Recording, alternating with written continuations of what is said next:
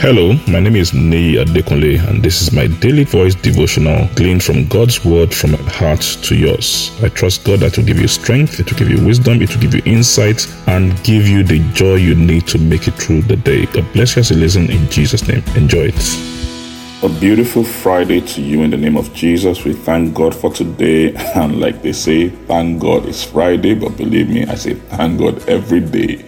Every day is the day the Lord has made. And since He made it, He wants us to rejoice and be glad in it. But we trust God that this Friday will be wonderful for you and a great weekend. In the name of Jesus, we are still talking about the keys to productive living. The keys to productive living. What is the what are these keys that we can put together? What's the wisdom we need? What's the, the knowledge things we need? What are the understanding we need to put together to make our life productive?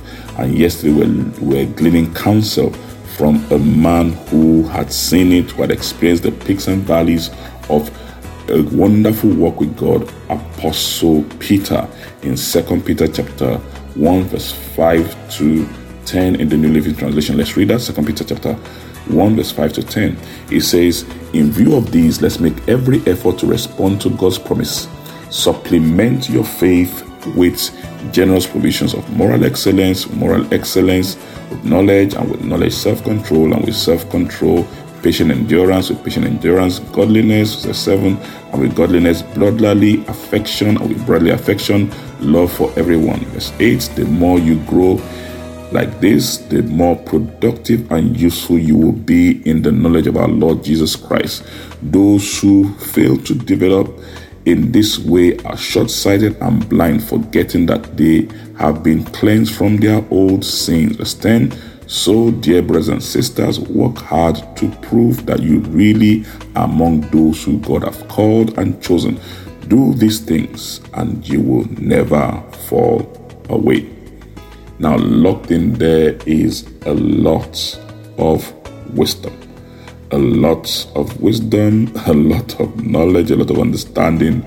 And as we put these things together and apply it in our life, believe me, the result is this. He said, you will be productive and you'll be useful and you will never fall away. So when I read these things like a house, and you know, he spoke about this house we are building. So there seemed to be a foundation to me. There seemed to be the framework, which like you know, like the pillars and all that, the formwork. There seemed to be there seemed to be the the finishing, and there seemed to be the furnishing. So what stands out to me, what I what I was what I also call the foundation, is the first two. He spoke about the place of moral excellence and knowledge. This is the foundation of a productive life the foundation of a productive life. You want to build a house, you need a foundation, and the foundation is moral excellence and knowledge. What do you mean by moral excellence? The word moral excellence as an, is just another word for good character. You have character, character, good behavior, and the word knowledge there is like competence. You want to go far in life, you have to build yourself strong on the foundation of character. Character is an amazing thing.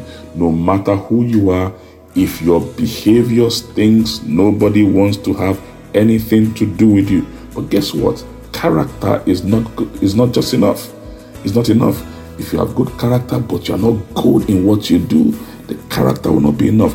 So, the foundation of a great life, of a great house is this have character, have competence, put this together, and you've set yourself on the right foundation to a great building. So I trust God in the name of Jesus that will begin to dig deeper, work on our character, work on our confidence, so that the foundation of a great life, of a productive life, will be set for us in Jesus' name. God bless you. God keep you.